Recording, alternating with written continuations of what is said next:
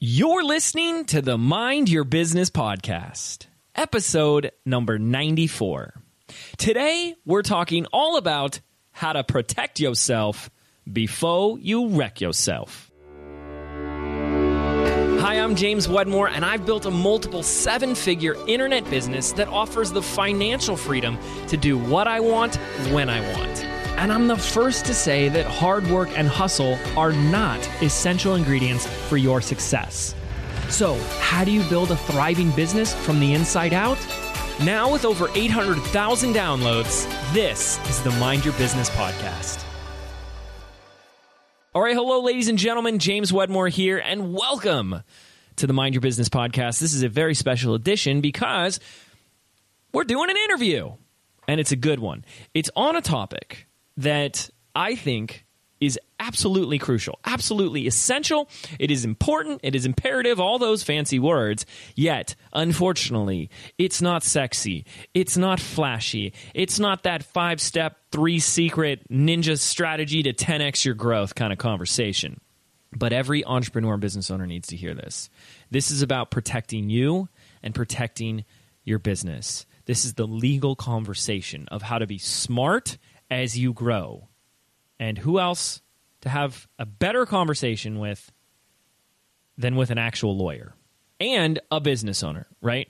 So, you need to drop everything and listen to this. It was a phenomenal interview, and the best part was is it's not to scare you, it's not to freak you out, it's not to overwhelm you or confuse you. Annette Stepanian, our special guest, just breaks it all down for you makes it easy and digestible and fun and light and doable.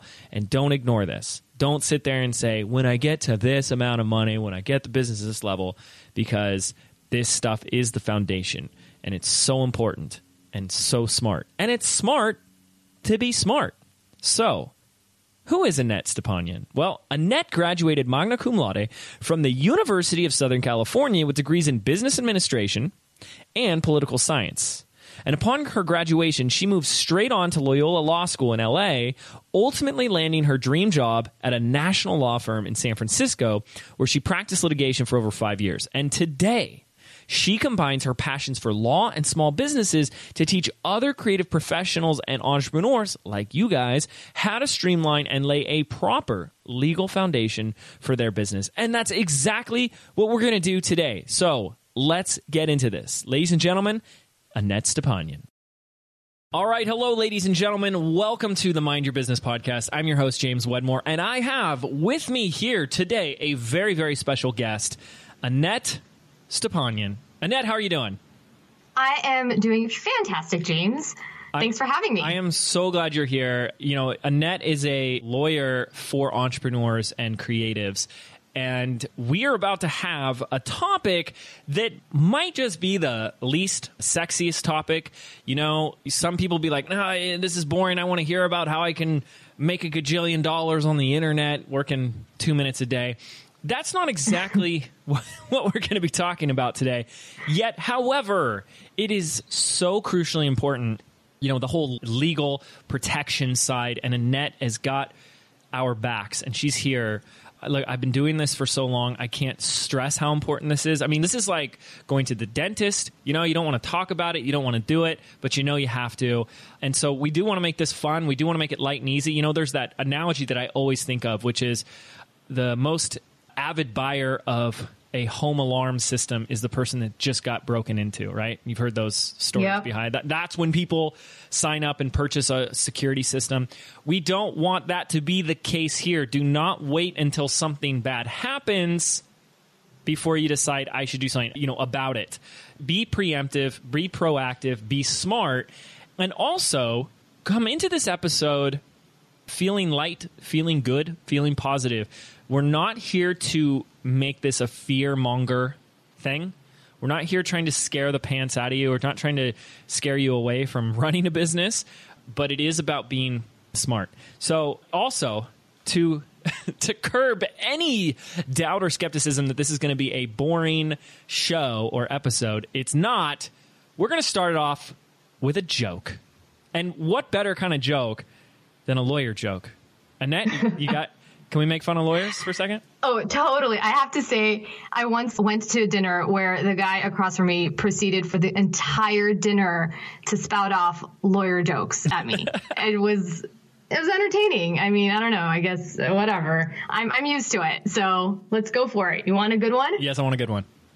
Okay. What's the difference between an accountant and a lawyer? I don't know, Annette. Accountants know they're boring. ha ha ha. Okay. okay, we're not going to be boring though here today. And No. let's start with some good juicy stuff. I would love to know a little bit of your backstory. How did you get to where you are today, and why do you do Yeah, what that's you do? That's a great question. So, like most people, I went to law school right after undergrad because I didn't know what else to do and I just I really wanted a grad degree. And so I went on to law school, loved it. It was a great, you know, intellectual challenge for me. And then went off and started practicing law in San Francisco at a big law firm here. And it was great. It- on paper, everything was great. I was living in this great city. I was making great money, had my quote unquote dream job but it was completely miserable. And I knew it kind of came to a head when one day a partner came into my office. She handed me an envelope and she walked out and inside was a letter that said that I was getting a raise. and I started bawling mm. because I was just not happy and I knew no amount of money would make me happy doing this type of work. And so I took a leap of faith. I quit my job. I had no plan in place. I traveled, came back, started my own creative business. It was a jewelry line. And in that process, I started working with a lot of entrepreneurs. We were either collaborating or just, you know, I started kind of mingling in this world that you and I live in and just really saw a need for legal information that was accessible, that was relatable, that was cost effective and practical and all the good things that, you know, people usually complain about when they go talk to a lawyer. And so basically that's how everything evolved into what I do today. I really am passionate about really instilling people with the confidence that they need and the information that they need so that they can just properly start and grow their businesses. And, you know, to your point, I am not a fear monger at all. I do not enjoy that. I mean, sometimes there's some tough love that comes with it and some tough lessons to be learned when you ignore these things, but I really come from a place of really empowering yourself that and understanding that as a business owner, you have this responsibility and to be proactive about it from the beginning. Yeah, I love it. Well, thank you for sharing that. Now, I look at where I'm at, and 10 years into this, you know, the more you grow and create, the more you do develop things of like fears of like, wow, there's actually something at stake here. And it feels like you have something to lose. Where like, I go back to year one, and I was like, well, I got nothing to lose. I got nothing that someone could take away from me. So, you know, Yeah. do I need all this in place? And so, you know, I've definitely seen in the last couple of years how important it is. And we've made such a stance, especially with Chelsea, my wife, that now we have like a legal team in place and you know protecting our intellectual property and having contracts in place and insurances in place and wow and i think the number one reason i wanted to bring you in is because i don't want people to wait as long as we did. Because it doesn't i mean you don't have to wait until you've built up a big business to get this in place. And i've seen too many people where some bad stuff has gone down. And that you know again not trying to be fear but like i've seen it drop people to their knees and they can't recover from that. And so from a positive encouraging safe place there are just smart decisions we can start to make. And so i think we want to have that conversation for someone probably in the first year or 18 months or one to two years you know where it's probably the solopreneur with maybe an assistant part-time. What would you say are the first steps? Like, what are some of the first things that people can start to put in place? Or what are the things, the mistakes that they're making that they're not Yeah. putting in place? That's a great question. I, I love that we're focusing on like the first year or two because that's where I see so many people put it off because they're like, well, I don't have the money or my business is not quote unquote real or it doesn't feel real to them because it's just something that they're kind of experimenting with maybe. And i cannot tell you how many times people you know they'll be in year three four and they're like oh i wish i had done this sooner. So i'm glad we're focusing on that group. You know from the first first thing you know if you can reach out to a lawyer and have some sort of consultation with them. And i say that because they're going to give you you know they're going to know your specific facts and circumstances. They can really guide guide you based on the state in which you're operating your business, based on the, you know, specifics of your business. It is worth that investment to at least have that consultation with them, even though you may not be able to invest in maybe some of the things that they recommend that you invest in. At least you are educated and you're informed. Let's talk yeah. about that for just ahead. a second reaching out to a lawyer how do you recommend finding the like is there a certain type of lawyer that they should start to look at because i'm sure if you just type in like lawyer or attorney in Google, you're going to find a lot in the yeah. search results.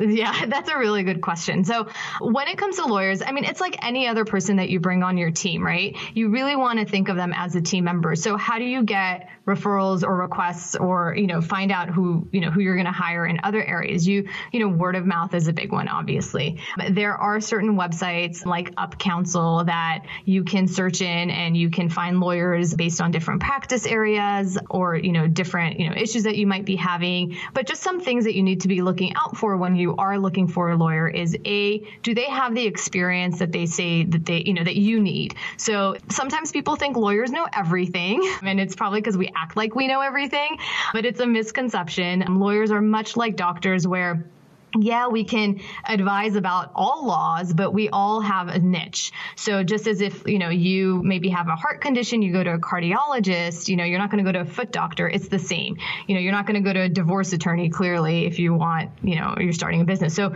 really inquire and find out, you know, does this person have experience advising businesses like yours and just, you know, just kind of get that, interview them, you know, don't be afraid to talk to them and see are they the right fit for you. Well, here's a great, um, here's a great question yeah. here. And you know, I'm going to keep interrupting you because I have a million. Questions. Go for it. so, like a business, you know, someone who's niched into business, but is there? Do you feel like having an online business, which most of our listeners have, is different enough that it's almost a niche within a niche? I do. I do think so because at least from my interactions with clients and, you know, folks that I speak to, you know, they do feel like oftentimes when they go to a lawyer, they feel misunderstood or just not, they can't relate. And I do think that if you can find somebody who understands this world that, like I say, that you and I live in, you know, online, online business niche, even better. Yeah. If it's, there are more and more of those kinds of folks and lawyers out there who are working in this niche so I would recommend what, it. What yeah. would you say are some things that make the type of businesses that you and I have, like you know, digital, online, and consulting and coaching? What makes that different or unique that we should be paying attention to when we talk about this through the lens and the, the context of yeah. Legal?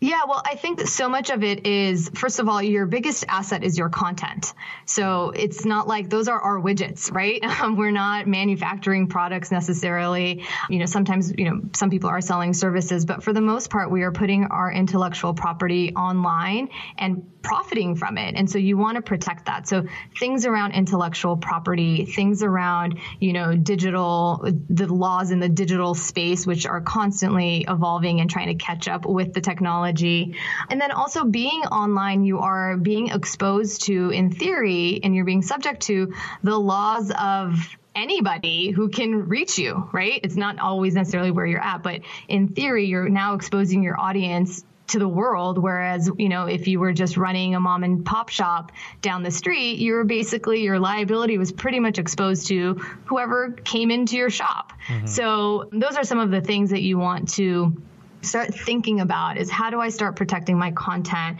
I'm making claims, I'm putting my stuff out there, I'm advertising. That's another big one, you know, with the FTC, the claims we're making as we're advertising and running Facebook ads, you know, the promises we're making when we say, hey, take our course, you're going to learn this or you're going to get these results.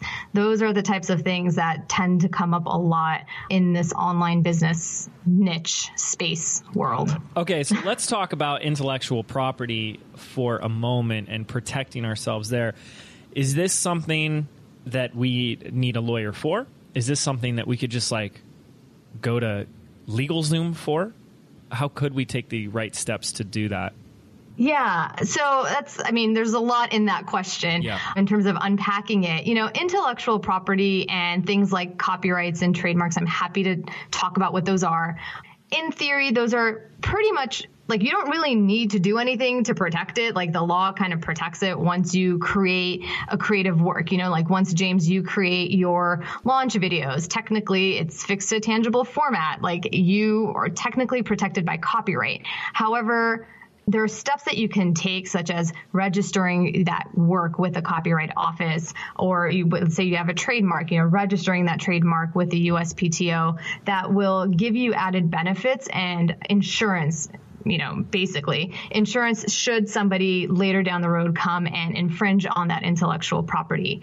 And as to that, you know, no, you don't need a lawyer who can file this paperwork for you. You can do it yourself. However, this goes, you know, down to is this something you really want to be doing and spending your time on? And there is a learning curve. You know, it's not the most, it's the government. It's not the most user friendly process. So, you know, that's something that you want to consider. Is this really worth my time educating myself on to do? Or is it better that I just, I'm the person who assesses what needs to get done and finds the right people to do it?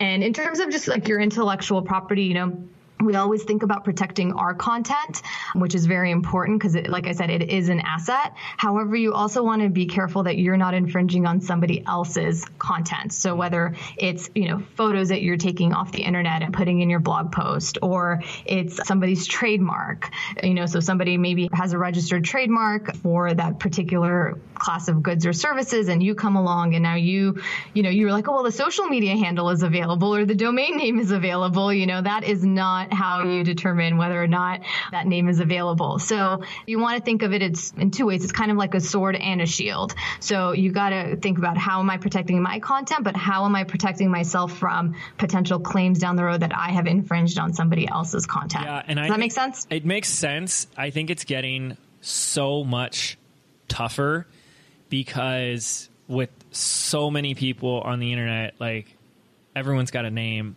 everyone's got their, yeah. thing. Like you're like, wow. It's almost like to me sometimes it feels like stepping on a through a minefield. Like, oh, that's ta- oh, that's someone else's. Oh, this is this is someone else's. So I think that also makes this more important because I think it's very easy to do it unintentionally to just use a word yeah. and be like, well, that concept's already been trademarked. Yeah. We've gone through this website before, my team and I. What is the website, do you know, that people can go to to check registered trademarks? Or copyright? Yeah, if you go to the uspto.gov and then they have a database where you could do a quick search, a basic word search essentially, to see if that name is available. And I'm totally nerdy. I will actually like actually search to see like what names like Beyonce owns and like the Kardashians own and like Trump owns. Like, yeah, it's just so fun. To, I mean, kind of nerdy fun to, to like see what people are actually trademarking and, you know, kind of where they're looking to start creating products and things like that. So anybody can go on there and do a quick search just to see if a name is available. And if it is, if it, it isn't, you know, what is that name being, you know, registered for under what specific service or type of good. So you can kind of start doing the research on your own. And that URL sure. again is uspto.gov? Yes. Perfect. So it's the US Patent and Trademark Office. Beautiful. Beautiful. Okay. So I want to go further down the intellectual property route for just a moment. What would you advise someone to do, especially if in the first year or two, if they've taken the appropriate actions to create intellectual property and register it, and they find a clear, deliberate, uh, whatever you'd call it, theft or plagiarism of that intellectual property. Can you offer advice or suggestions on what are their first steps?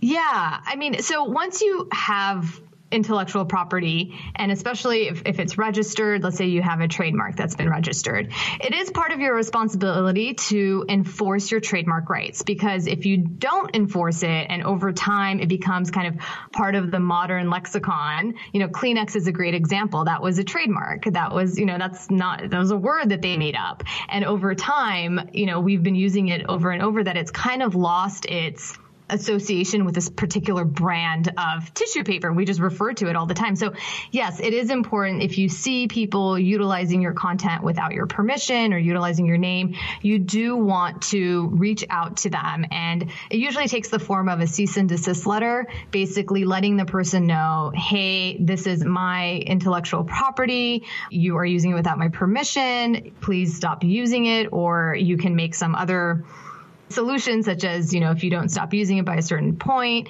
you know i'm going to take legal action against you or you've been you know you can work with your lawyer on the best approach for that mm-hmm. however it's you really do want to as things come to your attention you do want to start basically letting people know that you can't use this stuff without my permission and then see where that takes them. Usually that's enough to get people to stop using it, but there's always the potential that the person might ignore you, might contest the fact that it is your intellectual property. And so then you just, it's, it's the solutions or the steps after that are just going to vary based on the circumstances. Got it. Quick question, kind of going off a tangent from that we're not alone in the experiences we've had. I know a lot of my inner circle members have dealt with this, other customers, just peers in the industry, where people that seem very, you know, hidden, who might be in different countries, but they're very like, you know, you don't know who they are, you don't know where they are. They could be overseas, are in some way trying to leverage our content or, you know, it's pretty shady gray area. Do you feel like there's anything that can be done there with someone that could just be like in a completely different country. Yeah.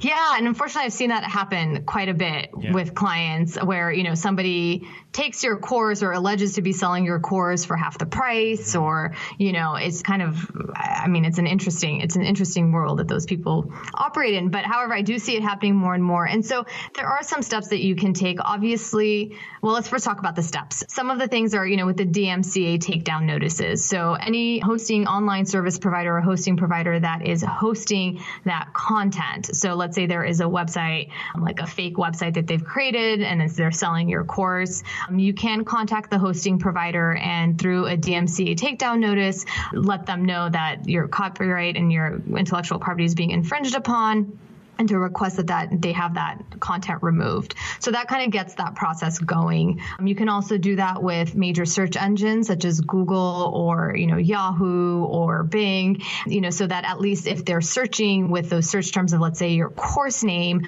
it's not being found in search results. So some of it is, it's tough because the, when it comes from like the cybersecurity type of things, you know, the technology that they're utilizing, these hackers is so sophisticated. Mm-hmm. Oftentimes there's layers upon layers upon layers of masking and bots and things like that. So finding the source can be difficult. You know, so sometimes it's a question of, you know, you've got this wound. We just want to stop the bleeding right now. We just want to cut the ties so that at least people aren't getting to those websites. And then there's obviously tools or steps that you can take place with the government and reporting it. You can file what's called an IC3 complaint. You can file, you know, complaints with the FTC. Not sure how far those can get you. Obviously, the FBI and the FTC are pretty busy, but it's stuff that, you know, you start kind of notifying them of those instances. And if they feel that it is, you know, if they want to investigate it, they can. So there are things that you can do from that end. Finding the person and trying to put a stop on it can prove to be difficult, unfortunately, yeah. just given the sophistication of technology nowadays. Well, I'd love to, this is great, and I'd love to share our experience of this. We have a process in place where we deploy the DMCA, and it seems to work rather effectively, but it does feel like you're playing a game of whack a mole, where the, yeah. the moment you hit one down, two more pop up. Yeah. And so, like, you know, the way we just developed it is like there are you know Google alerts for our stuff out there, and someone on our team who just knows what the steps to take are, and it happens pretty quickly where it gets taken down and stuff, which is really nice. But I want to talk about the mindset. I want to throw that out there because I know some people that freak out fast when they see yeah. their intellectual being sold at one tenth of the price somewhere on the internet. And I'd like to just share a little bit about my mindset because, first of all, the first thing is it never really bothers me I've never gone to a place where, oh my gosh, all my customers are going to get it there. Why would they buy? I'm losing, I'm bleeding money. Yeah. That's where I go because, first of all, I don't believe that. I believe, first of all, with my courses and with anybody else selling courses, that the first thing we always say is that the transformation is in the transaction. There's a huge irony. It's like a big cosmic joke that I have to myself that all these people trying to get something for free that should be paid, they're not actually going to get the value that they would have if they paid for it. Especially if it's a product on how to sell your own stuff. Like no one like no one that does this gets the huge irony there that's like Yeah. "Hey, I want to learn how to sell my my intellectual property. Let me go steal someone else's.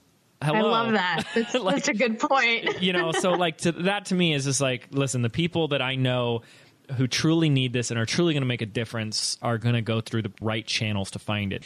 Uh, plus the other people that are going to find it for free or really cheap we're never going to pay for it in the first place. So i'm very like cool calm and collected about it. Here's where my one qualm is and this is why it's important that you have these processes set up. Not because out of a fear that you're going to be losing all this money but rather what I hate, and this happens, is when one of your customers or subscribers stumbles upon it. Someone mm-hmm. that has paid for it sees it for sale somewhere else. That's not a good experience. You know, if you bought, you know, something really nice and then you found out they're selling it half price somewhere else, you know, that doesn't leave a good taste in any customer or any buyer's mouth. So that's why it's important to have this process in place. That's the one thing that always hooks me but it's never coming from this like fear or lack mindset. And so I just wanted to throw that out for people. And then we do the DMCA, and it just it works. It's effective. So play around with it. Where can someone get this? Should they just go to a lawyer and have it drafted up, or is this something we can? Yeah, I mean, you could probably do it yourself if you're, again, a DIYer and just want to figure it out. Whatever hosting provider it is, you know, let's say it's a certain online service provider, you usually that you can go to kind of like their terms of service or something. You know, you got to read the fine print. Sorry, guys, but it's usually in there somewhere where you can file a DMCA takedown notice and it'll outline what information you need to provide and whatnot. Sometimes it takes a little bit of investigation because, like I said, you might think that a certain company is the hosting provider, but it's actually masked and there's another company that they're actually running it through. So you have to kind of do your little investigative work there. But I do want to talk about what you said with the mindset. I really agree with you. You know, it's, it's kind of interesting that I do this kind of work because I come from a place of like, you know, there's enough to go around. You know, you just focus on creating your work. You know, the right people will be attracted to you. And so I do think that it's, it's kind of a fine balance of you want to, you know, defend your work and kind of protect it, but you can't spend all of your time trying to chase these people down because that is going to be such a drain on your energy Yes. and just you know it's it's just it's not a good use of your energy and i do have to say that the people who have come to me where they've had these problems it's their audience that alerted them to it Yes. which goes to show you that if you can build that solid relationship with your audience they are out there they're looking out for you and they know the difference and they will stand up for you and you know help you out which i think is a huge testament to where you should be putting your energy and your focus Let's just hit that a little deeper so people really get that. Like when you have a relationship, just like with someone in your family, just like a good friend, things can happen outside of that. And that relationship, if it's pure and if it's strong, that person goes to bat for you, that person trusts you, that person has your best interests at heart. And that's ultimately, if you're, you know, an, a personality brand, that's ultimately your number one priority is where is the relationship that I'm creating, the rapport, the connection that can never be faked, that can never be taken from you, that can never be ripped off. That's the huge joke is that there any of these scammers that maybe some of us get a little afraid or frustrated by they cannot steal your connection. Like just think of someone that loves you in your life. Could anyone come in and really be an imposter and pretend to be you enough that that love would be replaced? It's just you can't so no one can get on this podcast and pretend to be me and they keep thinking it's me you know? So that connection to me has always been the most important. Don't forget that Yeah. And the steps that you do take to protect yourself, think of it from that place. It's like, I'm trying to protect this relationship that I have with my audience. Not so much, oh my gosh, they're going to be taking all my content. I'm going to, you know, yes. never may sell this course again. It's just, what do I do just to protect my audience from these people? And then that's when you take these steps that you can and then you move on. You know, you do what you can and then you move on to building you know bigger and better things with your audience. Absolutely. Okay so listen we went down a little rabbit hole. We went down some tangents on you know tangent lane. We're going to bring back to that original question. I want to see if there's anything else there. The original question is what are the things that someone in their first year or two of business should be mindful of in the arena of law and legal and protecting yourself? First thing we really talked about was intellectual property. As you're creating are you protecting yourself? And are you taking the right steps if anyone's trying to, you know, take yes. your stuff away from you? Is there anything else that we should be looking at in that first year or two? Yeah, so I'm a big, big fangirl of contracts, especially if you are a service provider, even if you're selling products, but especially the folks in the services industry, because it can be, it's not as clear sometimes, you know, that I sold, you know, X widget to you and you got it and I got the money in return. So I'm a big fan of getting a solid contract in place between you and your clients. And so I know there are people who don't have contracts at all, which always makes me really nervous because, you know, they think every everybody's been so nice. I've been working with friends and whatnot. But I hate to say it that unfortunately, you know, most people are going to protect themselves and do what they need to do to cover themselves if there is a conflict. And having something written down, having that document that you can reference, having that document you can present to a judge if you have to go to court is so valuable. And I mean, contracts have so many other benefits as well of it, like educating your client about the process, you know, your services and how it all unfolds. There's just so many great benefits that I really, really encourage people to get your hands on a contract that is really working for you in your business you know, just please, please, please have a contract.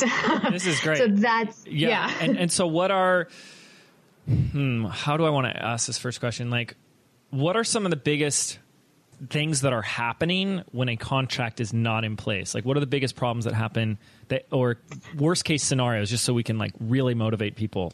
Why contract? Yeah.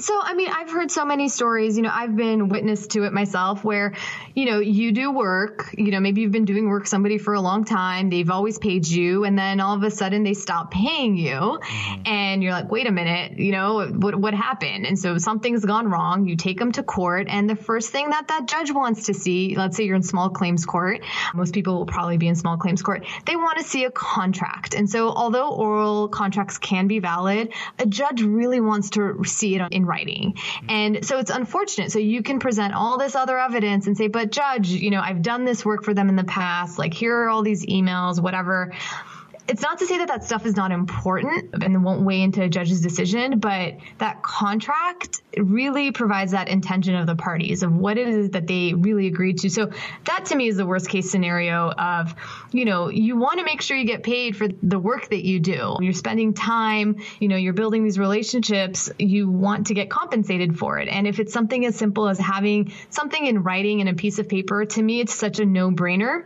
like why wouldn't you incorporate that as part of your process yeah. for the you know maybe that 1% chance that it happens. But when it happens, it's so draining and it's so frustrating when you come back home from, you know, from the courthouse and the judge has ruled against you and said, no, sorry, you just did four or $5,000 of work for free, essentially. That really stings. And I would hate for people to experience that. Yeah. I think the very first business lesson that my father instilled to me, even just as a young kid, was always get it in writing and I loved his reasoning why he says even if it's your best friend, even if it's a family member, because then if anything goes awry, you get to blame the contract, exactly. And I'm like, wow, it's because it's you know because like the first deals you make when you're younger, especially if you're like a young entrepreneur, is like usually people you're like you, you go into business with your best friend or you know your brother or sister, you know the neighbor down the street or something, so you're like, oh no, you know, we're friends, we're tight, we're clear. Like I don't want to make it all businessy official, that kind of. And my dad was like, no, that it's the opposite. Like, yeah, it, it's never a he said she said thing. Now it's it's all super clear. There's a a new relationship that's created based on mutual respect and you know it's all just official and man that's just it's so important and every time Yeah. i haven't had one in place that every time i haven't had something in place something has gone wrong yeah so you have to realize you're dealing with human beings, you know, and it's human behavior and it's, we're not robots, right? So it's, and I always say contracts are, are, they're just like dating. Like there's that first, you know, the beginning, you're dating, you're like all just, you know, rainbows and butterflies and unicorns. This person seems so great. You're so excited. But then, you know, things happen, right? And you have to always think about the end. You have to think about the breakup, even if it, it may not happen, but you want to think about it. Well, what happens if, you know, one person wants to leave this relationship? What happens if we get into a conflict? Do you want to think those things out and then have that agreed to in advance. So kind of like a prenup, right? You want to think about it so that God forbid if you're in a situation where you're going through a breakup, you don't have to worry about agreeing to anything. It's there, it's on paper. And then that you can also, like you said, defer it to you know, a third party, maybe it's a judge, maybe it's a mediator, and let them make the decision and you take all of that emotion out of it. So I agree with your dad 100%. I think it's even more important to have it in writing when you're going into business with someone you know. yeah i even had chelsea sign a contract on our very first date no i'm just What did it say? Oh, okay. totally kidding oh no no, No, my,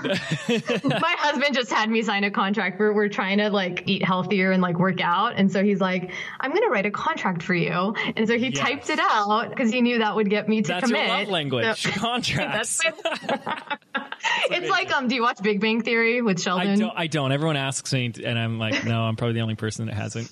Anyway, he has like roommate agreements and like he has a, a relationship agreement with his girlfriend. And so anyway, I'm I'm all about the contracts. Give me some fine print. I love it. For the record, I did not make Chelsea sign a contract on our first or any uh, subsequent dates. Subsequent dates. Okay, good to know. yes. Okay, so that's crucial. Anything else for someone in the first, you know, year or two of business that they can really just protect themselves more or keep an eye out for? Yeah, and so I'm not talking about all the business entity stuff like setting yourself up as an LLC because I feel like that's pretty straightforward for most people. Um, it's like usually the first thing they think of when they want to start a business is like, got to become an LLC.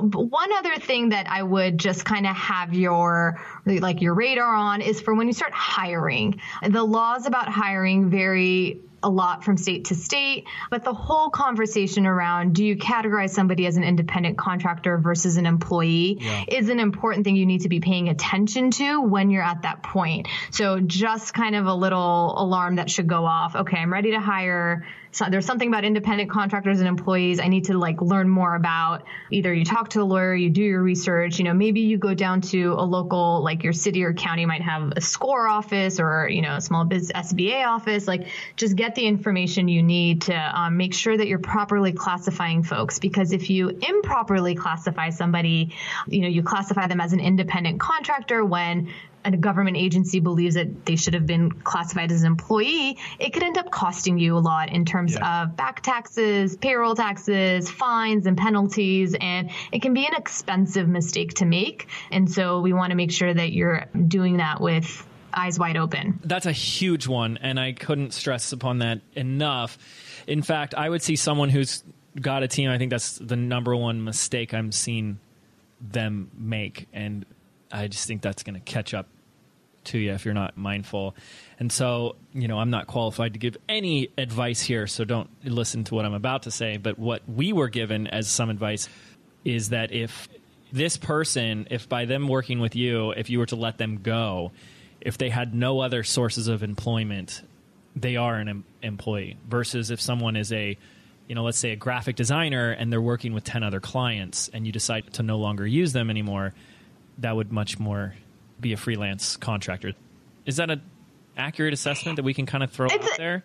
A rough. It's a good way of thinking about it. Essentially, and again, the test varies from state to state, from agency to agency. There's multi factors. There's not one factor that's determinative. It's just like really gray. And that's we need to talk about why everything is so great with the law and how frustrating it can be as a business owner. because the one number one answer you're going to get from a lawyer is it depends, um, which is so frustrating. Yes. But generally, the way it works is an independent contractor is really in a business for themselves. So they are, whether they're a graphic designer, whatever they do, but they are running their own shop. And with that comes, you know, the responsibility. They have their own tools. They have, you know, they determine, they have complete discretion over how they do their work all of those things, you know, you as the person who's hiring, you don't really tell them how to do their work. You know, they have expenses, they have profits, they they they have an interest in all of that. You know, am I going to make a profit this month or not? So the more that person is kind of on that end of the spectrum of they have a lot of direction over their work, that discretion, um, they're really running their own shop, the more it is that this person's an independent contractor. And then obviously on the other end is the employee where, you know, you tell them what to do, they show up, you know, all that stuff. And, but then there's this big gap in the middle, right? And there's so many different variations. So that's kind of the question you want to start thinking about. Is this person really truly like directing the way in which they do their work? Are they really truly in business for themselves where they have these different clients? That's the right approach to really answer this question. But then again, there's so many factors. So um, the big takeaway yeah. though is to be mindful that this is a thing that you don't just you know throw a dart against the wall and say ah we'll call him a freelance contractor. Yeah you need to or just to say yeah or just to say now i'm interrupting sorry james to say oh, well right. everybody else in the industry is doing it this way. Uh, you know yes. just because everybody else is doing it that way doesn't mean it's right. Yeah. so just a little you know. Any um, input while we stay on this for just a moment longer uh, that you have on hiring because you know there's also the virtual thing. So yeah. do you have input or whatever advice, counsel on a W 2 in different states? Oh gosh. That's probably more of a. You mean in terms of like the tax stuff, or well, do you mean in uh, terms well, of I'm not hiring? To, I'm not trying to lead you, but I know in our yeah. experience, when we have a W 2 out of state, because the laws are different state to state, it makes things like so much more like exponentially complicated for us. So we uh-huh. we stopped that.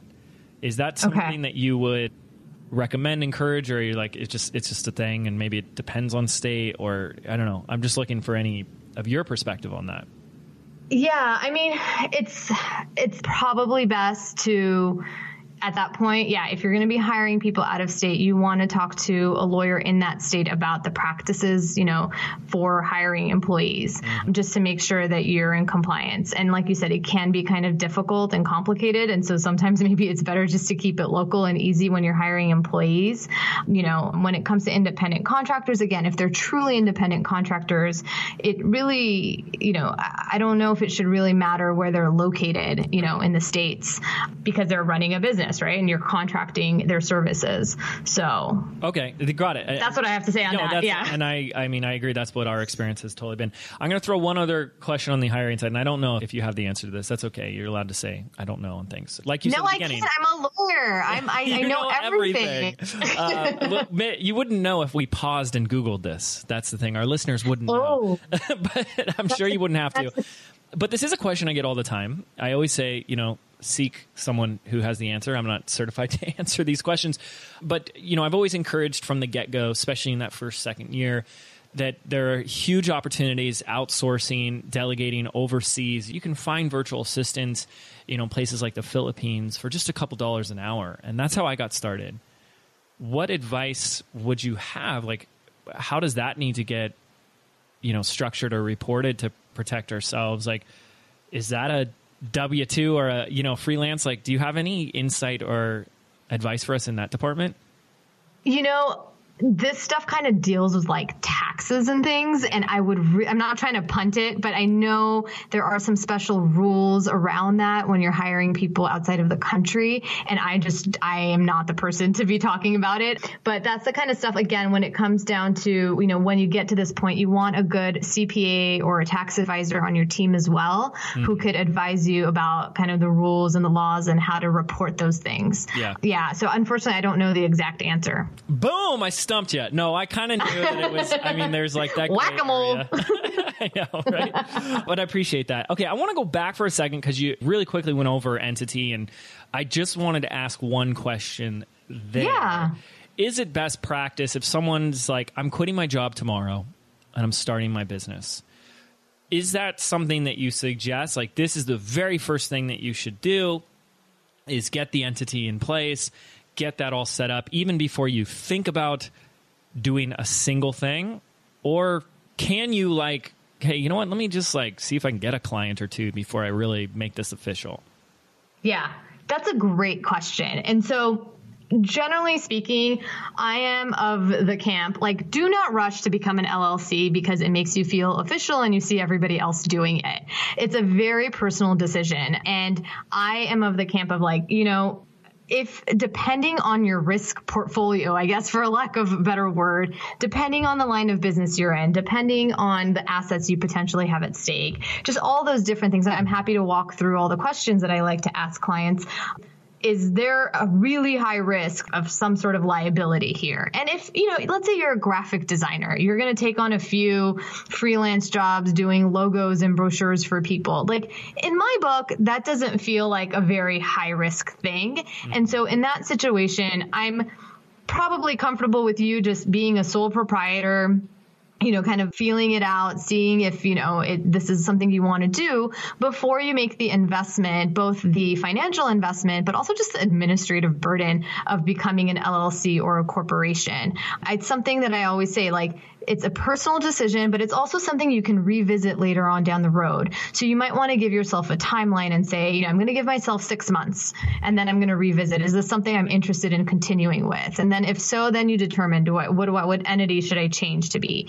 But one thing I would say is, you do want to, regardless of whether you, you say I'm going to become a sole proprietor or I'm going to become a LLC or a corporation or whatnot, one thing you do want to do is just do research on what the rules are to starting a business in your state and in your county and in your city, because there may be some requirements for filing, you know, for certain licenses or fictitious business name applications and things like that. So you do want to do that kind of like research just to make sure you are in compliance with those rules. But the whole conversation around what entity do I need to be is something that I don't think you need to do day one unless your risk in your business is so extreme or there's some certain circumstances like you are taking on investors and they require you to be an LLC or you are, you know, planning to sell it off right away, you know, or whatever it is. You might want to, or maybe financially or tax wise, there might be certain benefits to be a certain entity. But for most people that I think you and I work with,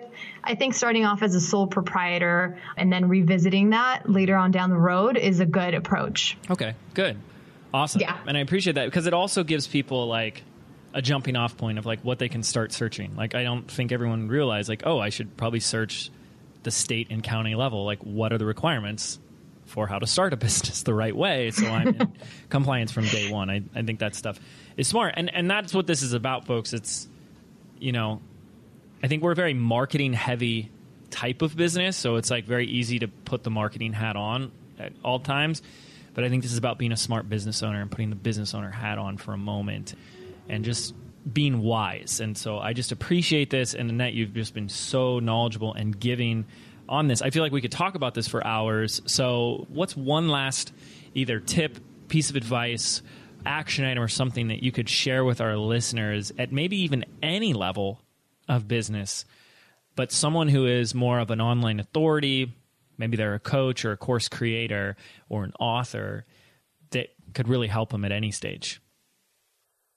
Yeah, I don't know if I could just pick one thing because um, clearly I love to talk a lot, but I had to pick I think a lot of entrepreneurs, we get caught in what I call like the DIY epidemic. You know, we're so used to bootstrapping, doing so much of it ourselves because we can, or we just, you know, for whatever different reason. And I think there has to come a time in your business where you evolve from that. And you need to start thinking about whether it's legal, whether it's accounting, whatever it is, you can't do it yourself and you can't do it all yourself. Just because A, you don't have the time, it may not be obviously the most efficient use of your resources, but also your that is not your job. And so I really want to encourage people to take the time to build those relationships and make those investments up front so that you can really focus on what it is you're supposed to be doing, um, where, where you know where your zone of genius is, and let people come on board to help you. And so, yeah, I would just say just build your team and don't wait until the problem has arrived to start getting help because oftentimes it's too late. So, yes, yes that is not the time to start doing this. Just be wise. Don't be doing this out of fear, but just be doing it out of the pride that you know that you're smart and you're being smart about all of this. It's just so important. These are not the things we were taught in school.